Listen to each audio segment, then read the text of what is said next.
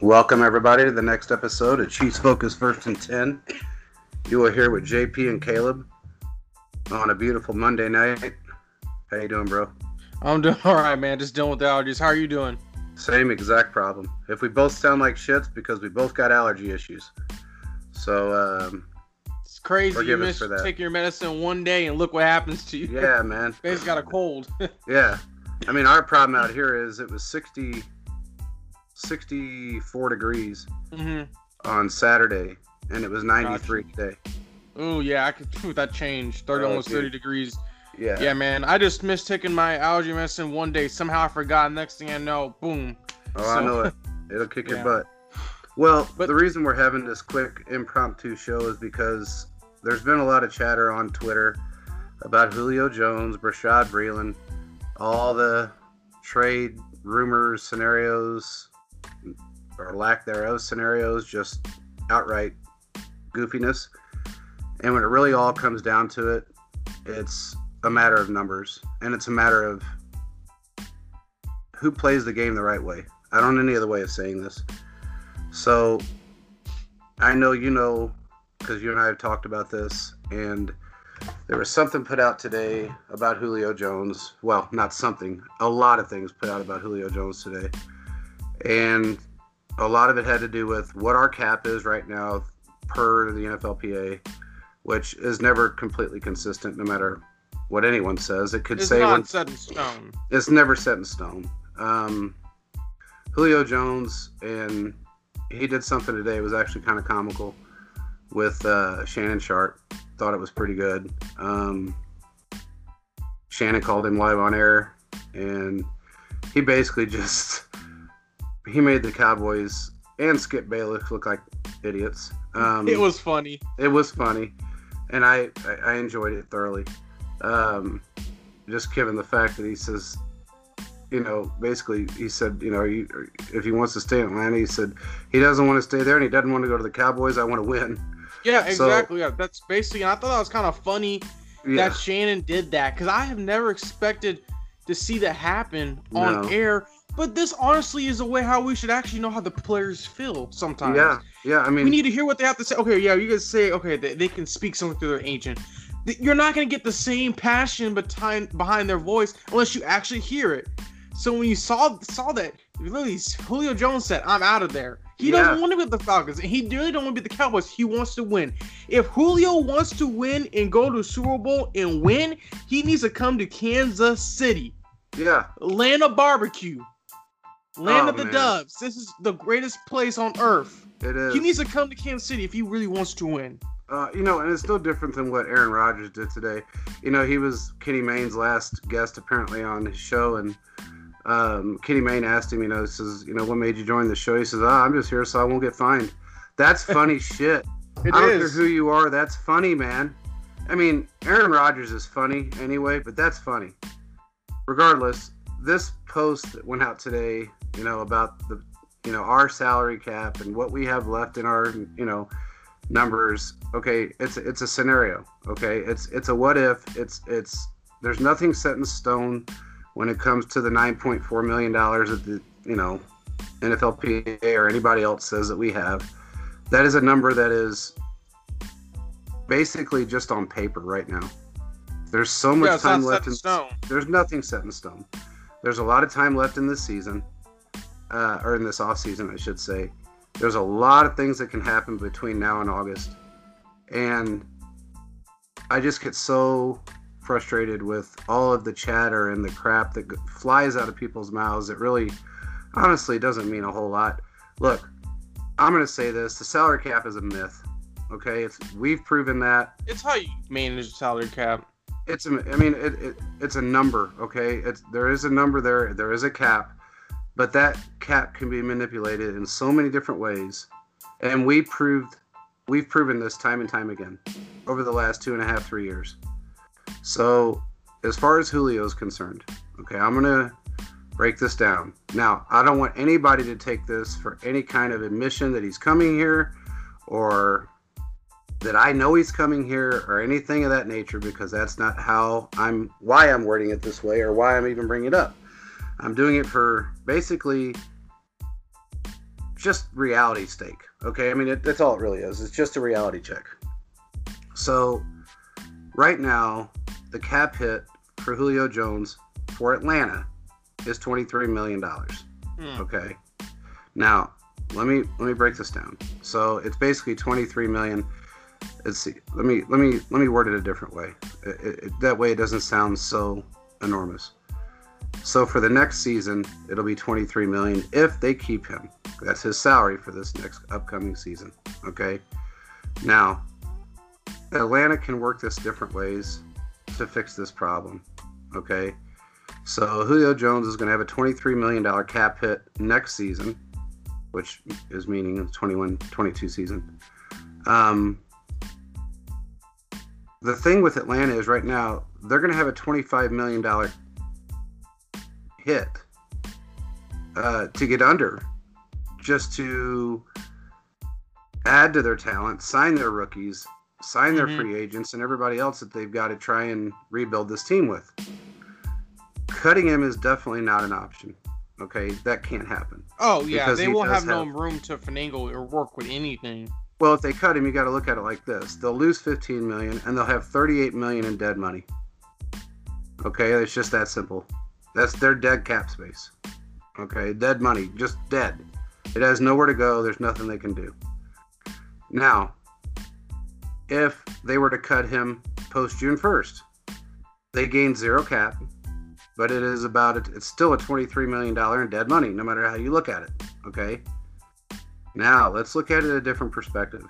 This is what I posted earlier on Twitter because I was trying to counteract something that was said, which made, I don't know, some sense and then not at all really, but regardless. Okay, so if they trade him, trade people post June 1st, this is a trade scenario. Okay, this is the best case scenario for Atlanta at this point. He doesn't want to be there. They want to trade him because they Mhm. need the money. It's that simple.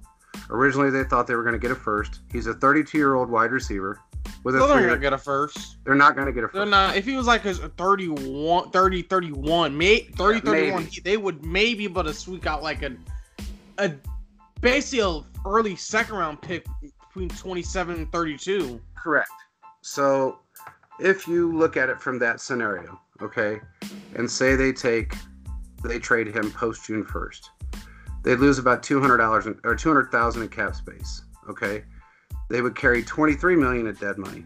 Now, that's prior, that's, that's, I'm sorry, I take that back. That is pre June 1st. Now, if they do this post June 1st, okay, after June 1st, they'll actually gain 15 million in cap space and they'll only have 7 million in dead space dead cap space Mhm. okay that's the best case scenario for these guys for for the atlanta and for julio for that matter and really for Nick, for a smart gm and a smart team that goes after him there's so many different scenarios that you can work this to make it work for a team that has a little bit of cap space to work with may not want to spend it all kind of Mhm. like how we are for the most part and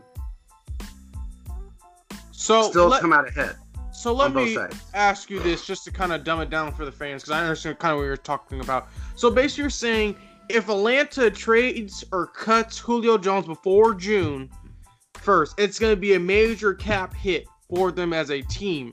If is that correct? Well, basically, it's it's it's going to be it's more of a dead money scenario than it is So a it's major gonna mess cap up- hit. So basically, if they do something to Julio Jones before June first, their cap's going to be messed up for the next year or two. Correct? Correct. So, So- if they trade him, cut him, whatever after June first, the damage is less. But if they just outright release him, it's just terrible for the cap. Well, they can't cut him at all. I mean, Oh, because they he's can't? got so much guaranteed money.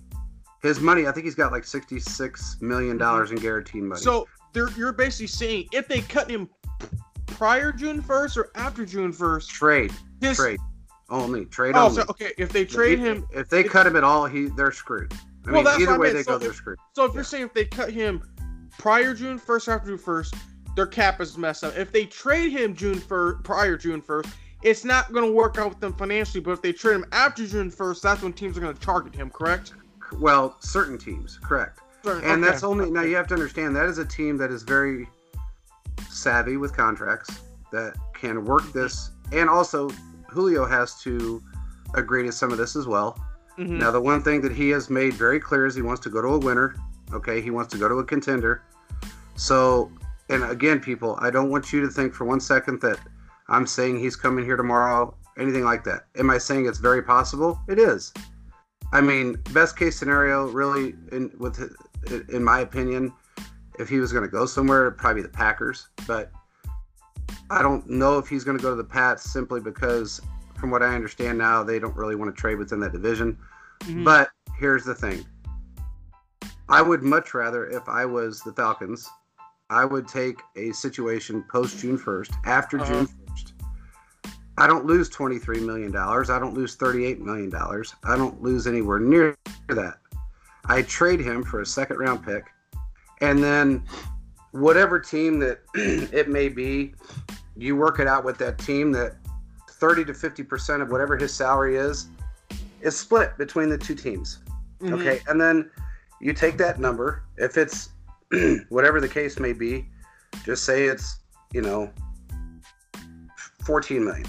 Just say it's 9 million, 11.4 million, 11.5 million. If you take that number and you split it in half, or you take 30% of that away, then it's feasible for a team that has really 13 million dollars in cap Mhm. space when it's all said and done, not 9 million, but about Okay. 13 million to be able to sign him, restructure his deal. Even if you signed him to say a one year with an option or a three year with an out, come that third season, or even if you did a four year, and you come to that fourth season, yes, he's going to be 35 years old. Are you going to put all your money into 35 year old? No, you're not. So you put What if he has a resurgence in his career though? well, even if he doesn't, then that's great for you. Then you can. What have we done numerous times in the past? We've put people in bonus structured contracts, incentive based contracts, and all that. All we can do is move that money around.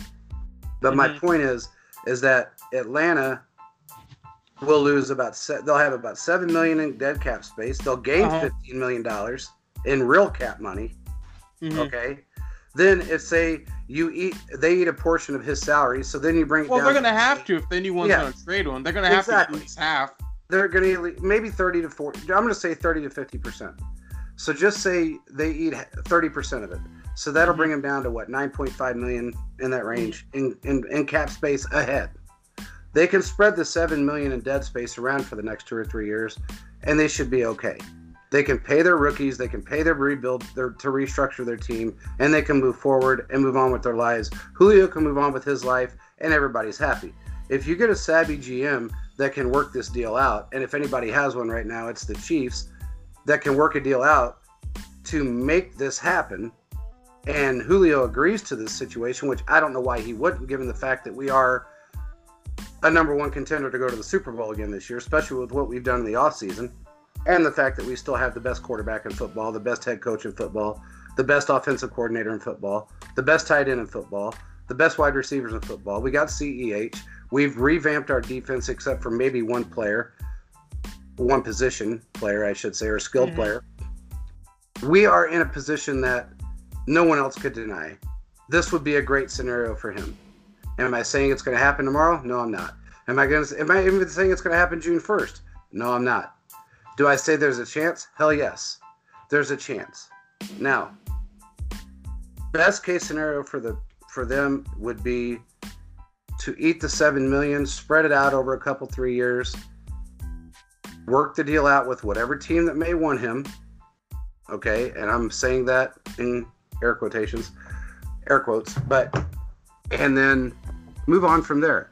Mhm. The point behind this whole conversation and why we did this show is to clarify the fact that just because it says 66 million dollars on paper just because it says 38 million in dead cap space just because it says that we only have 9 million in cap you know there's so many different variables that come along with this that can change this so quickly and so easily for everyone involved including the Falcons, including Julio, and including the Chiefs organization or other organizations out there that may have a little bit of room and need somebody. This is not as difficult as everybody in the media is making this out, and some of the fanboys on Twitter. Mhm. Okay, these couch GMs that think they understand everything because they read something on Google. It's not that difficult. It- And all you're basically trying to say is that in order for the Falcons to actually be in a favorable position to trade him, it's gonna have to be after June first. They can't cut him because the dead money is that extreme, yeah, and he's gonna be traded to a contender most likely. Because it said earlier today, Julio wants to win. As crazy as it was, Shannon Sharpe is a mastermind. He called him up in the middle of the show. that's, That's what I. I mean, I love Shannon. some people. I mean, I love him too. Some people say this is tampering, but I'm like, look, we need to hear what the players really think. We need to see what's going on these meetings because we can only hear. Oh, okay, we can player can tweet, "I don't want to be here," or they could have their their quote unquote um manager or their agent say something. We need to hear them say a mo- hear them say it like we heard Julio. I mean, that just means so much more. You know, he wants to go to a contender. Okay, you want to come to contender? You got Green Bay, you got the Pack. Sorry, you got you got Green Bay, you got Kansas City, you got a couple other teams out there that are probably gonna want you. Now it's gonna be interesting though, JP. Someone saying who someone said Julio wants to play with Cam Newton. The only way I'm seeing that deal get done is if Julio, if it's a player swapping away.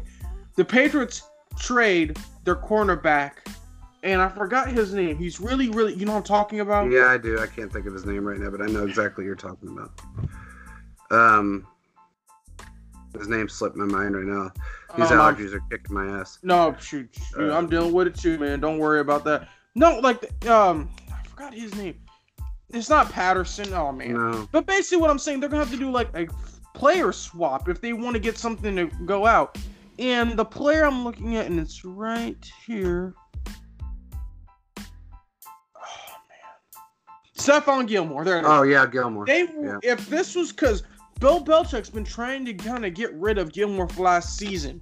Yeah. Julio wants to get be gone. So that's a move that could happen. You trade Julio for Stephon Gilmore, do some pick swaps, trade some picks. There that's one destination I think that's very possible that maybe some people have kind of thought about but not really. Well, here's the thing. I mean, I know that you know it may not. As far as Atlanta's concerned, I don't know if they want to so much trade um, Julio to the Patriots. Okay, I, I I I have heard that, but again, the Patriots are a good football team on paper right now.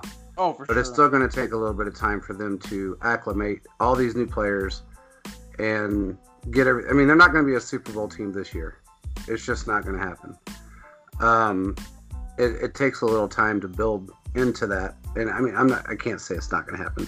There's a high Mhm. brow probability it won't happen. I'll just Okay. put it that way. The Packers, on the other hand, if and only if Aaron Rodgers plays this year, which I'm kind of on the fence with this situation with Aaron Rodgers. He doesn't want to be there. He has made it perfectly clear he doesn't want to be there.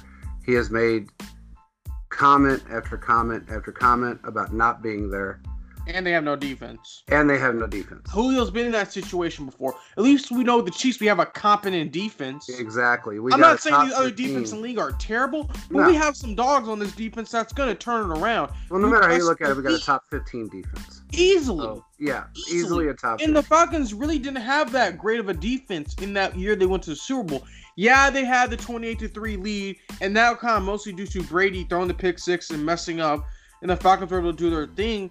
But look, Kansas City defense is a lot better. yeah, We have a lot more leaders. I mean, We're going to be kicking some butt this come year around. yeah. So I'm there's a lot of different things. I'm just saying if he really wants to come to a contender, they're not going to probably trade with the NFC. They're going to trade to the AFC. are. Julio, you're going to go to come to Kansas City, man. I'm telling you right now. You're going to want to go to Arthur Bryant's Barbecue downtown Kansas City when you first get here because literally, you want to come a winner, a, come to a winning team, and we have the best barbecue in the world, man. You need to come here because Yeah. it would just be an awesome. We would finally have the big body wide receiver we have always wanted. And I hope, and I pray to God, and I hope the Falcons do not try to make this a situation where they get as much capital as possible. He's a 32. How old is he? 32 or 33? 32. He's He is 32. 32 year old wide receiver who is really great, but has struggled the last couple years in Atlanta. And I feel like he hasn't reached his true potential. And if he's with someone like Patrick Mahomes, the floodgates are going to open, and the NFL is just going to crack in half. I'm telling you right now. Uh, without without fail, I mean the, the I tell you right now, every team in this league would explode if he ended up with us. But you know, this is just to give you guys some, uh, I guess, background on the conversation. It started off with a, a tweet put out about what our salary cap space stands at right now, per the NFLPA, which to me, that's a number that is very skewed. It always is. It's always wrong. It It's never exact by any means. And someone asked, How much do you think Julio gets paid next year by any team? And uh, the response was um, he's actually making a reasonable number. So whatever the team trades, whatever team trades for him gets at least gets him at 15.3 million, 11.5 uh, and 11.5 again.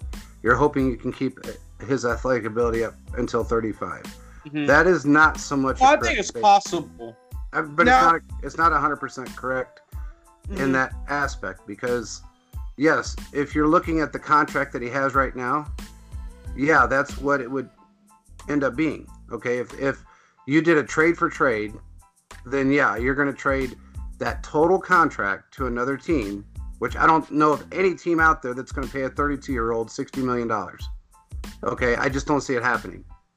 So, um, you know, somebody said, I'm not going to mention names, but somebody popped off and said his cap his cap hit will be 11.4 million. And I responded to this because it was kind of wrong. Um, it, it, it's uh, it, it's not. I mean, it, it, can be, but it's not. Those are on numbers. I mean, those are that those numbers are on paper. It's not exact. It also depends upon his structure by the two teams, meaning the Falcons and whoever he trades with. A post June 1st trade, they gain 15 million and have 7 million in dead cap space that can be stretched out, stretched out. So if he really wants to play with a contender, he they may work something out to make that happen. 30, 30 to 50% offset in salary by each team. That and then in reality, uh, it's better than the. Uh, and, and in reality, they're better off keeping him for one more season, but that's unlikely given his statements. Well, this do you think he the... could have a resurgence in Kansas City? Oh, 100%. And I, I don't think he's had a bad. You know, he's, he's the best receiver they've ever had. Okay, I mean, there's no doubt about it. He's the, he's the best receiver the Falcons have ever had. He's a top five receiver in the league. Even at 32, he's still a top five receiver. So, it, in in the best situation, a post June 1st trade with a team, eat seven million in cap space, spread it out, eat 30 to 50 percent or offset 30 for or 30 to 50 percent of the salary between each team, the Falcons and whoever you mm-hmm. trade with. That's would be the less lesser of two evils, if you really want to look at it. Because if they go any other direction with him, I, I mean, I just spit the numbers out. It's a huge hit for the Falcons that they can't afford. No team could eat 23 million in dead cap. They couldn't eat 38 million in dead cap they couldn't go and not. And why would you? And if say if they cut him post June first, they they would gain no cap space whatsoever and have a twenty three million. They have to trade him. There's if they cut him, it's not gonna. It's not. They, they have to trade him. They have to trade him. There's no possibility of them cutting him. If they cut him, they wouldn't have a football team left. It's that simple. They couldn't sign anyone else. They couldn't pay the guys that they have right now. There's nothing they can do besides trade him. But the numbers are skewed and the numbers can be manipulated to where it works in everyone's favor. Maybe not so much as far as Atlanta is concerned, because no matter how they look at it, they're going to have dead, dead cap space. But seven million is a hell of a lot better than 23, and 23 is better than 38. If I'm going to go, if I'm going to take the three, I figured I would take the seven million and maybe eat another five or six million dollars. Have Julio restructure with the team that's going to be a contender, put him under a structure, a bonus based structure, or a Super Bowl based uh, incentive plan, and move forward. Then mm-hmm. everybody's happy. He gets what he wants. Atlanta gets the money they need, and if we want to say the Chiefs or the Packers or whoever gets the player that they want, that's what they get, and nobody really loses. Mm-hmm. But if you look at the scenarios all over Twitter, even by these guys with check marks, it's like, I mean, I don't know if Well- they've not watched what we've done over the last three years with everybody we've signed. Okay, look, we had no, we had 14, we were 14, 17 million dollars in the hole at the beginning of this season, and we're nine million ahead still. And we signed everybody other than Mathieu Mhm. and Breeland. Okay, and we can go into Breeland here in just a second. Yeah, that's fine. But that's my point is that these numbers can be manipulated in ways as long as here, listen. This is the caveat of all of this. You have to have a team, number one, that is a legitimate contender. Okay, not these fake wannabe contenders, the Cowboys, people like that. You have to have a legitimate the Rams. You, now the. Rams, they're going to be a little tough, but they're not. I mean, if I think in the NFC, they're going to be one of the tougher teams to beat, especially if Mm, if Green Bay falls on their ass. Rodgers. like going- yeah. yeah. So, but it has to be a legitimate contender. Okay, it has to be somebody that actually, number one, has every opportunity and all the weapons and the coaching staff and the ability to be able to go to a Super Bowl. That's number one, because that's the the number one thing that Julio wants. Okay, that's his number one priority. Then you have to have a GM that is savvy enough to make this happen. Okay, I only know of one of those in the NFL right now that can make that happen Brett and I'm not being Brett Veach. I'm not being a homer. I'd say that if he was with the freaking Raiders, as much as that pains me, and I want to throw up in my shoe right now, that I would say if, if he if he was their GM, which he's not, thank God. But I'm just saying. So it is a it's a it's a it's a possibility. I think that we've got a lot of time left, and time will tell what ends up happening with this scenario when it comes to Julio Jones. The reason why we did this show was to get this out there and break it down for you guys so you don't just sit here and look at a check mark saying we can't do it, a check mark saying we only have this amount of money, a check mark saying it's going to cost us $60 million when it's not, or it doesn't have to, I should say. There's a lot of different scenarios that can make this a better situation for everybody involved. And it doesn't just necessarily mean taking over his entire contract and moving forward because that's never yeah, that's definitely not going to happen. There's not a team I out say there that's about gonna fifty do that. percent that contract minimum has to be eaten by that by by the Falcons. Yeah, And the exactly. reason I'm saying that's because they gave him the contract. He doesn't want to be there. You need value. You got to at least take fifty percent. Well, At got, least. they've got to come up with the money. They don't have any money. They don't have anything right now. Their best case scenario, to be honest with you, which is not going to fare well with them if they do it, would be to keep him for one more season. One more season would end a lot of problems for the Falcons. But here's the issue with that. Julio's extremely unhappy. He's made them some statements now with Shannon Sharpe's genius, and then other statements that he's made that he may just up and sit for a year. Okay, which he can that's gonna do. happen. I don't think so either, but I'm just saying it, it's a possibility. There's so many variables that can happen during the season, or with, with with this player and another players in the NFL right now. I mean, you got a Deshaun Watson that still wants to be traded, regardless of the situation that he's in. You got Aaron Rodgers that wants to be traded. You got uh, Julio that wants to be traded, and these are all top tier players that really deserve to be on teams that are willing to respect them. Number one, and listen to what they have to say. Number two, and understand that they know the game. That's number three. And all three of those players right now are not in situations that they have any say so with anything. They don't have a voice. And going somewhere else where they would have a voice would make a world of difference, not only with the way these guys play, but also with the way the NFL is viewed. Okay, I mean, it's going to change the landscape of the NFL when you got three of the top players in the NFL, two especially, but three that are actually with teams that are going to make it a competition within that division, within the rest of the league. Because you got a Deshaun Watson that's played for a team that's notorious for running players. You got an Aaron Rodgers that is playing for a team that doesn't respect him, doesn't care a thing about what he has to say, and has shit on him for the last five years. Uh-huh. And then you got Julio Jones that has been trapped. Yeah, he got a fat contract. I get it. To be fair, though, he kind of pull play his leverage like I want more money, and they gave it to him every time. Well, and, that, And I the guess thing. he was kind of. I don't think he expected it though.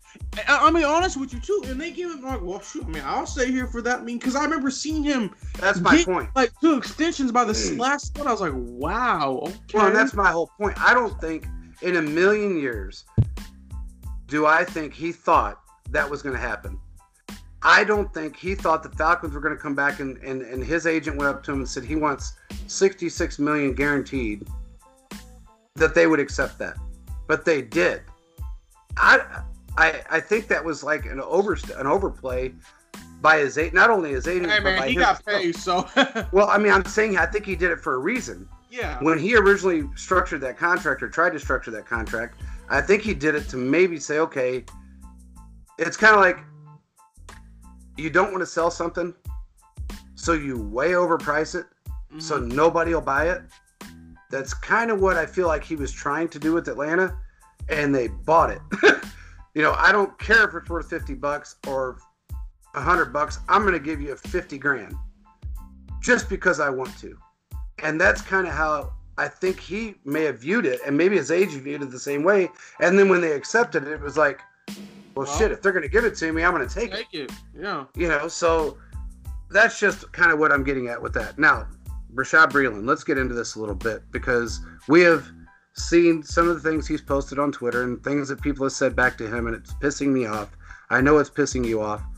This man deserves to be paid. He does. Okay, people can say whatever they want to say about him. I, you know, if the next person that says to me, "But he has penalties," I swear to God, I'll block you, because I am tired of hearing about penalties. This man plays aggressively. He is top two since 2018. Top two. Okay.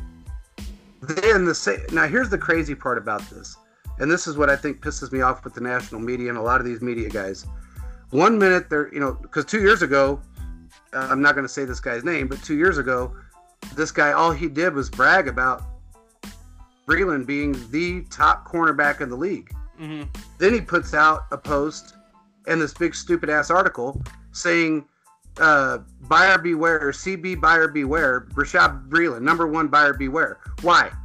Why? Because he got suspended for something stupid and and he's basically number two in the league since 2018 and yeah he plays a little aggressive. I don't give a shit.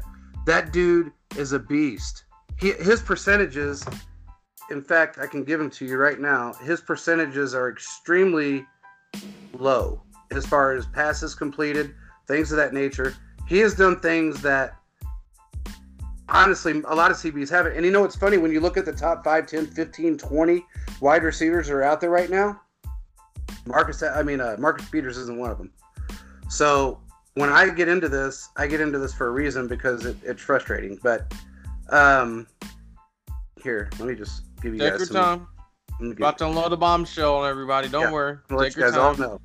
So, and I I don't want to hear targets either because that's a bunch of shit too. So, completion uh, completion uh, completion 77, targets 155, 1100 yards on 155 targets. Okay, 9 Mhm. touchdowns total, total of nine touchdowns, six interceptions.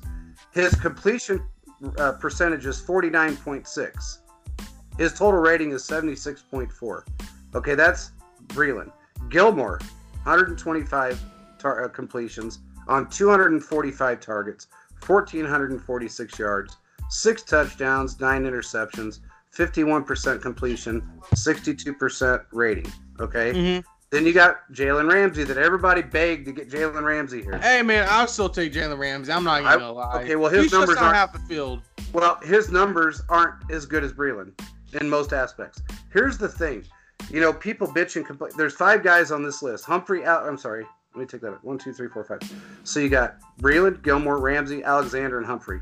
Okay. Now, I don't see Marcus Peters' name in there anywhere, but my I point know. is, here it is. Breeland since two, from 2018 to 2020, the top four NFL cornerbacks. Okay, this is him versus the top four, so he's top 5 Mhm. All right, his now Humphrey 158 on 283 targets. Okay, Mhm. if you break that down, it's not that great. That's 1562 yards. 100, Alexander, 159 um, completions on 281 targets. Ramsey, 142 completions on 252 targets, six touchdowns and five, and five interceptions, 56.3 percentage. Okay, that's his percentage, uh, completion percentage. And then you got his overall rating is 77.6. Okay, now that's Jalen Ramsey. Okay, the one of the big big dogs in the league. Rashad Breeland is 76.4. Now, take four games off of this because out of all of these CBs that are here right now, they all played full 16 game seasons. Breeland missed four games in 2019. Okay, so if you add those four games to it, and also what people have to understand is, is that when you're freaking that good, they don't target you as much. It's that simple. If you put Marcus Peters numbers up here right now, I promise you he's targeted three times as much as mm-hmm. Breeland, as as Ramsey, as Alexander, as Humphrey, as Gilmore. I guarantee you he is because he gets burned more. Mm-hmm. That's my point. It's no different than Frank Clark. People bitch, complain, whine, and cry about Frank Clark, but how many times do you see people go towards his corner? About 10% of the time. Because they know he's going to eventually break free and put you, and he's going to break your ankles. It's no different than Bashaud Breeland. He's an aggressive player. People don't go to his side because they know what he's capable of, so they stay clear of him. We have been extremely lucky to have a Breeland and a Ward on our team. They're consistent. They're very the consistent, part, especially Ward. Correct. Ward has been extremely consistent. The difference between the two is only between the two is interceptions. Breeland has had interceptions, more interceptions than Ward has. But Ward, his completion percentage is a hell of a lot better. Breeland is just as good. He's just mm-hmm. more aggressive. You know, I'm watching highlights of him over and over and over again in coaches' film. He's been called for ticky tack penalties when he trips and falls, and his freaking pinky uh, fingered nail touches a guy's uh, cleat, and he gets called for pass interference. Mm-hmm. That you can That's something he couldn't control, but he got called for it. That's a penalty. Okay, stop bitching about penalties. Like we've said this, I've said this. I listened to Marty Schottenheimer say it.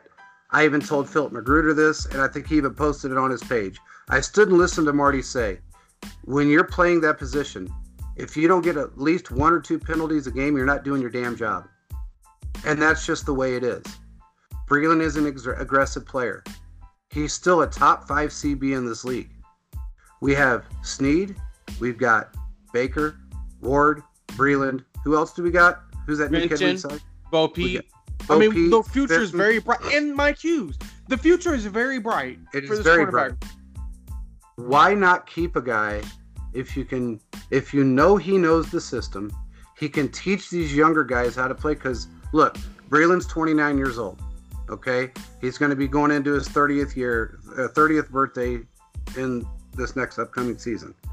So why not keep a guy that not only has all the abilities in the world, but also is able to teach these young guys the techniques that he has, maybe critique them a little bit more than he got, because I don't think people understand his upbringing. Breeland, he didn't have it that great, okay? But he fought through his adversities mm-hmm. and he's done everything he can possibly do to become who he's become. So stops. You know, I, we put out a post about Breeland and he needs to be paid. And I read some of these replies. No, Chris Jones was the one who did that. Well, you know what? No. Really have the instinct to jump the route. Look, not only that, dude. Tell me something. That was that was one of the most, and I'm going to say this, and I don't care if they get mad at me or not. That was an ignorant freaking ass statement, because I replied to this statement. Do you know how many fucking interceptions are caused because your line disrupts the quarterback? About 80% of That's kind of what's supposed to happen. Exactly. And yeah, Chris Jones did do that. But it was great that Breeland was there because he's been playing the league for many years. Correct. Most interceptions are caused because your line or your mid your mid your your secondary causes that interruption within that quarterback and makes him throw off target. So then your your your CB, your strong safety, whoever it may be, is right there to pick up the slack. That's the point behind it. yes, you're going to have guys out there, and I will give Marcus Peters props on this because he has been a great ball hawk, and he's been able to read eyes and Mhm. watch. Uh, Deion Sanders was very good at it as well. Yes. There's guys out there that are great ball hawks but can't tackle. They can't block something. If something does get caught, they just olate the fuck out of him and let them run right by you. At least Breeland tackles the guys.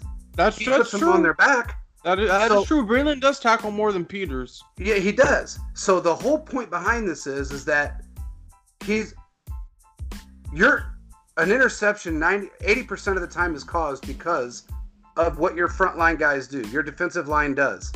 Okay, your first and your second group. Your first and second core right there. When they disrupt that quarterback, that quarterback throws off target. Exactly. That's get what's supposed to happen. So everybody that said yes, Chris Jones, he disrupted the quarterback. Jimmy Garoppolo threw a bad pass because of that reason, and Breeland was right there to pick up the slack where he was supposed to be, and he Mhm. made the interception. Okay, there's a lot of guys, to be honest with you, that are CBs in this league ranked way above top five that would have not even been within 15 yards of that pass. They would have been somewhere else downfield or looking at a ref or whatever the case may be, he was paying attention and he saw what was coming. Mhm. He watched it happen. One guy said it, and I said, "Well, you know what? Do me a favor. Go out there, and I'd love to see you try it one time." I And saw that.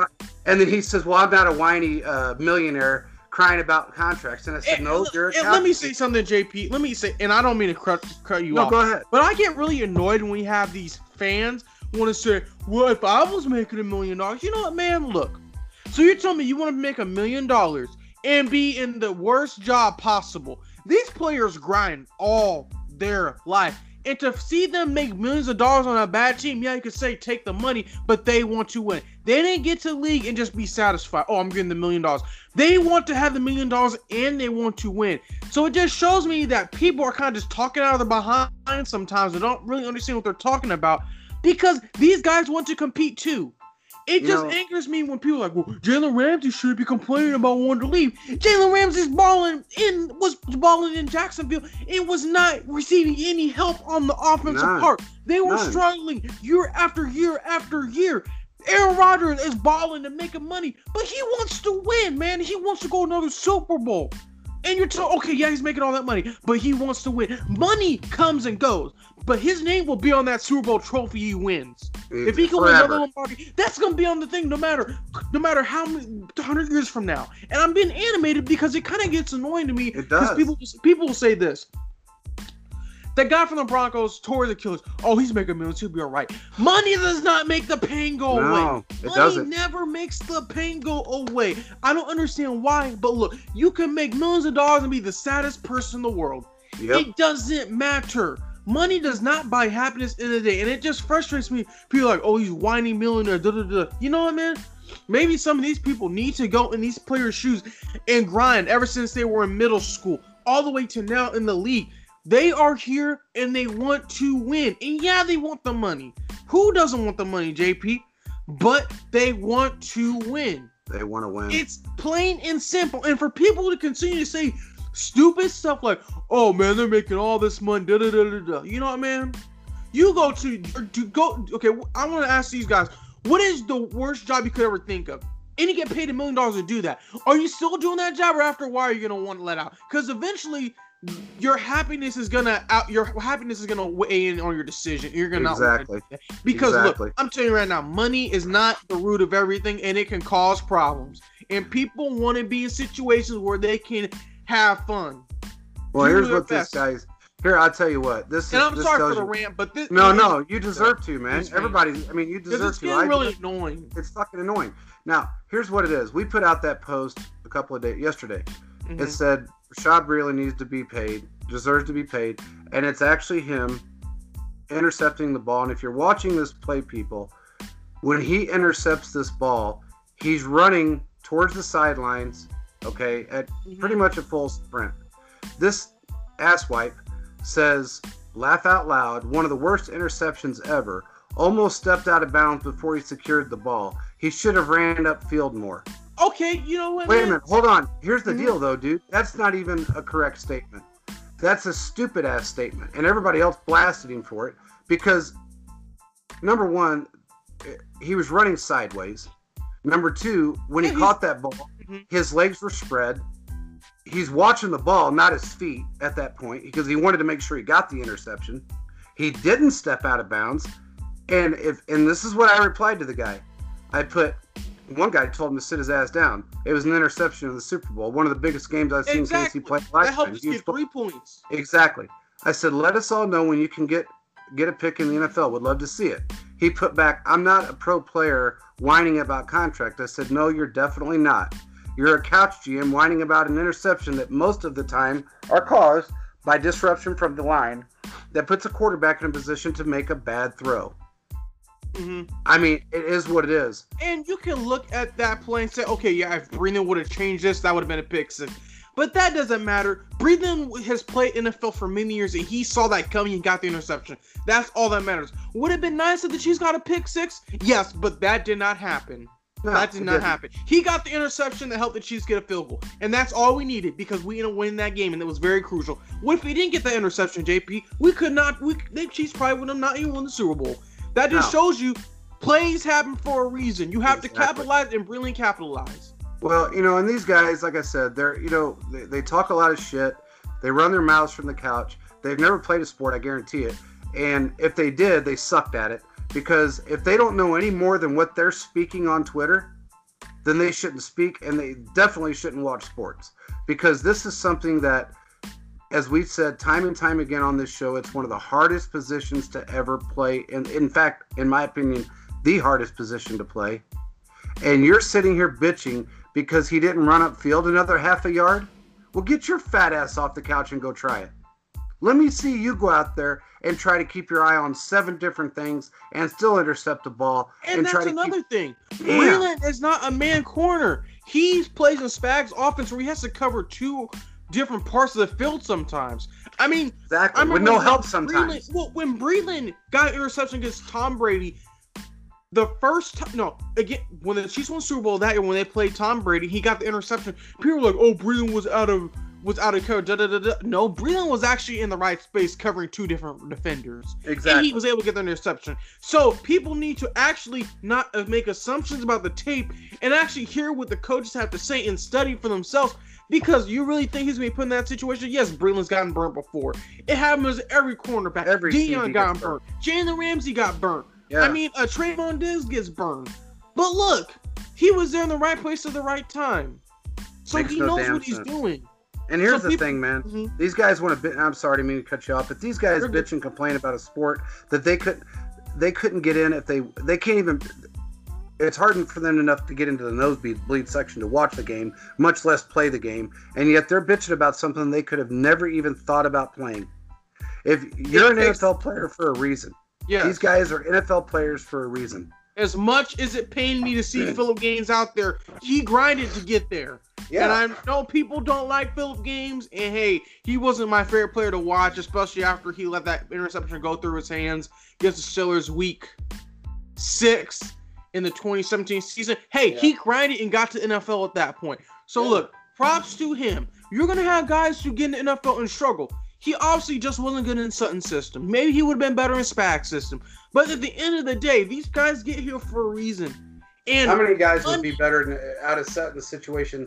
I mean, Marcus Peters probably would have been better in Spag's situation if he'd have just changed his attitude, which he probably would have if he'd had Spags as a he would have been able to ball hawk a little bit more, possibly. I Well, I think so. he'd have just played the position, but he wanted to of- get paid, and the he Chiefs wanted to get paid, Yeah. and he wanted to also he wanted to play it on his terms instead of the terms of what the position really entails. Mhm, And the position entails more than just interceptions. mhm. It's that simple. You have to be able to. You're a multifaceted player in that position. Now, here's another thing that I brought up. Yes, we have Keys, we've got Baker, we've got Breeland. Well, Hughes now. Hughes, I should You say. talk about him. yeah, we got Hughes, which is a great player. People want to underestimate him, but somebody said, "Well, Breeland's not a slot." You know he doesn't what? play slot. He doesn't, He doesn't play play slot. slot. But you know what's funny about it? it? Is that three of the five CBs that we have can play slot. Yeah. So what does it matter if he plays slot or not? And let me just say this, JP. Veach on the defensive hmm. end defensive line. He finds defensive players that can play all over the line. Yeah, cornerback, he finds players that can cornerbacks who can play every position in cornerback for the most part. Same thing goes for a linebacker. Veach just doesn't get a guy just because he gets him. He gets him because they're versatile. That means they can play multiple than one position on Right. set line. Prime example: Tyrann Mathieu can play safety, free safety. He can play cornerback. He could possibly play in the slot if they need him at one Yeah, point. I yeah. mean, he's versatile. He can come down the box. I mean, Tyrann Mathieu is just that great of a corner. I mean, just that great of a safety that can play many different positions if exactly. need be. And you got that, and you can see the same thing when he with Noah Gray. You can see the same thing with um, with Tyreek Hill because he can play special teams. He can play a, running back. He can play a wide receiver. There's so many different things he can do. The tight end that we just picked up, uh, what's his, I just said his name and I now spaced it off. Oh, great. Noah Gray. Okay, he can play fullback. He can play tight end. He can play wide receiver. He can do a lot. He's a multifaceted player. Veach is finding guys that can fill shoes in different positions than other than what their title calls them. Okay, what their title entails. You need That's- versatile players in NFL. Because if you just have, and I know that's one reason, kind of thinking, hey, if you get Julio Jones, they're gonna probably cut someone like D. Rob.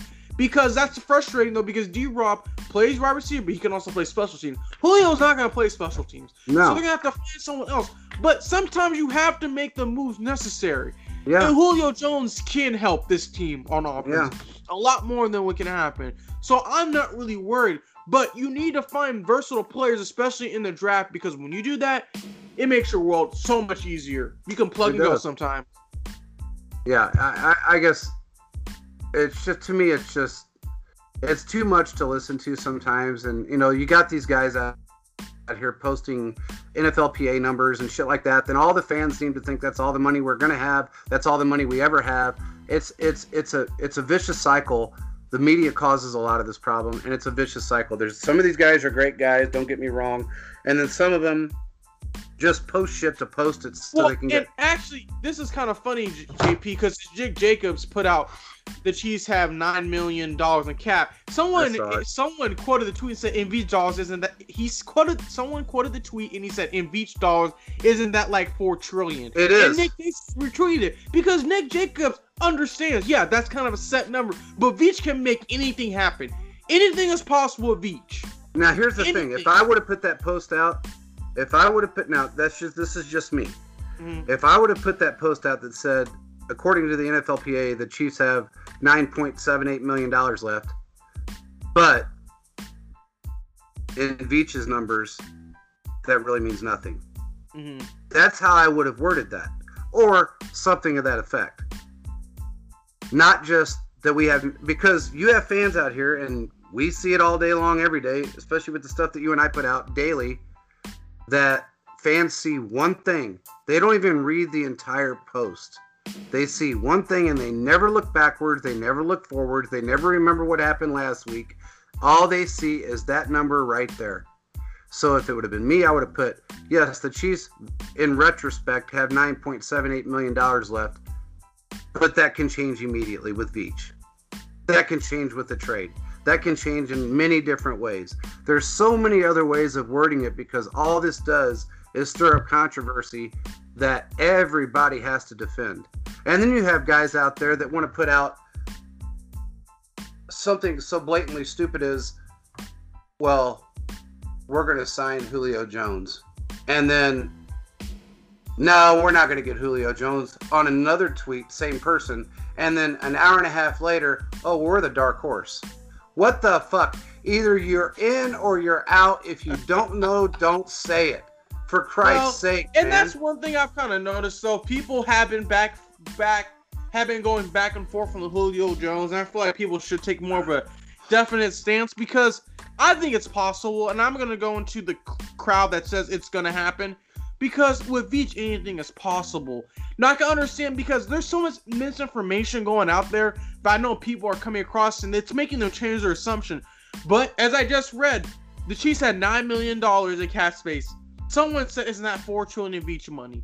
That's Yeah. basically kind of what it is. So look, we just need to sit back and see. At least we know Kansas City's doing their due diligence, and there's a chance. Yeah, and Now, uh, basically, those- what you're, what that's saying to Uh-huh. me is, if, if you were uh, okay, and I know this would say this to you and most intelligent Chiefs fans, going, I would look backwards.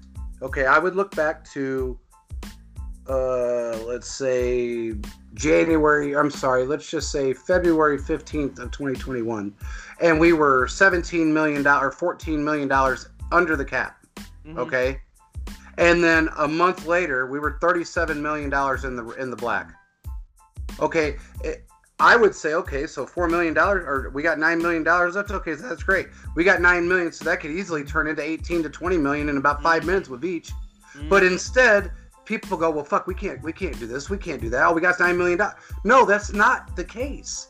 There's so many different variables. We can sign Breeland, and, and if we wanted to, we could sign Julio Jones with the right structure right now and still have nine million dollars sitting in cap space.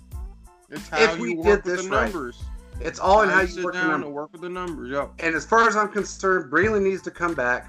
And if we sign Julio Jones, that's fantastic. I hope we do. But right now, my focus is, and our all everybody's focus should be the same: make this team better. Let's do what we have to do, or let's say, let me let me rephrase that. Let Veach does what do what he has to do to make this team better because he's always Let done each work. Let him do his job. Quit worrying about thinking you know how to do his job because if you did, you'd be in that fucking war room, not him. So let's leave it at that. One thing, last thing I want to say before we wrap it up. I want Rashad Breeland to stay on this team. I believe he sa- he adds so much value to this team that people don't see because all they see is you know they look through these blinders and they see one thing and one thing only but they're not looking at the broad picture of this the broad spectrum of all of this. They're not looking at the big picture.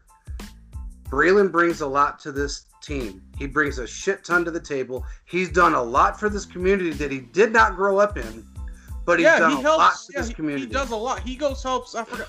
I think the team is Central in Kansas City. He helps did went out and helped team. Central High School Yeah, he, he's. I mean, he's a he's a model citizen. He, He helps anyone.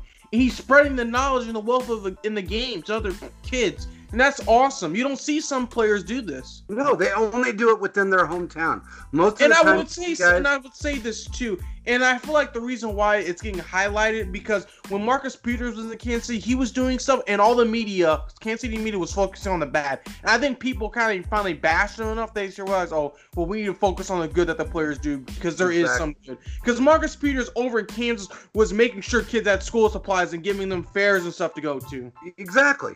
I mean, as bad as you know, Marcus Peters had his issues, and I'm nobody can deny that. But he still tried to help people because he didn't the best either. Okay, so give these people a break. Uh, Was I a huge Marcus Peters fan at the end? No, I was not. But I will say, and I will respect this man for what he's done in Kansas City and what he did for Kansas City as a community.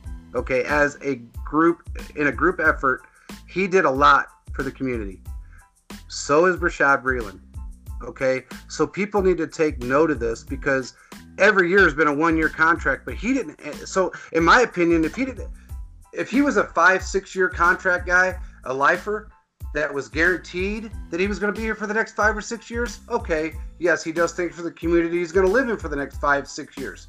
But he's been one year, one year, one year, one year, every, and he's still doing things for this community that he doesn't have to do. Most guys in his position would be back where they grew up at every offseason, doing whatever they could do for their community only, and screw the place that gave him the one year contract. But he's helping us just as much as he helps everybody else. He else. spreads the love around. He helps Yes, everyone he, does. can. And Breeland's a great guy. He he does stuff guy. in his hometown and he's doing stuff helping here because I think he wants to be a coach and I could see him working with those players and seeing what they say about him.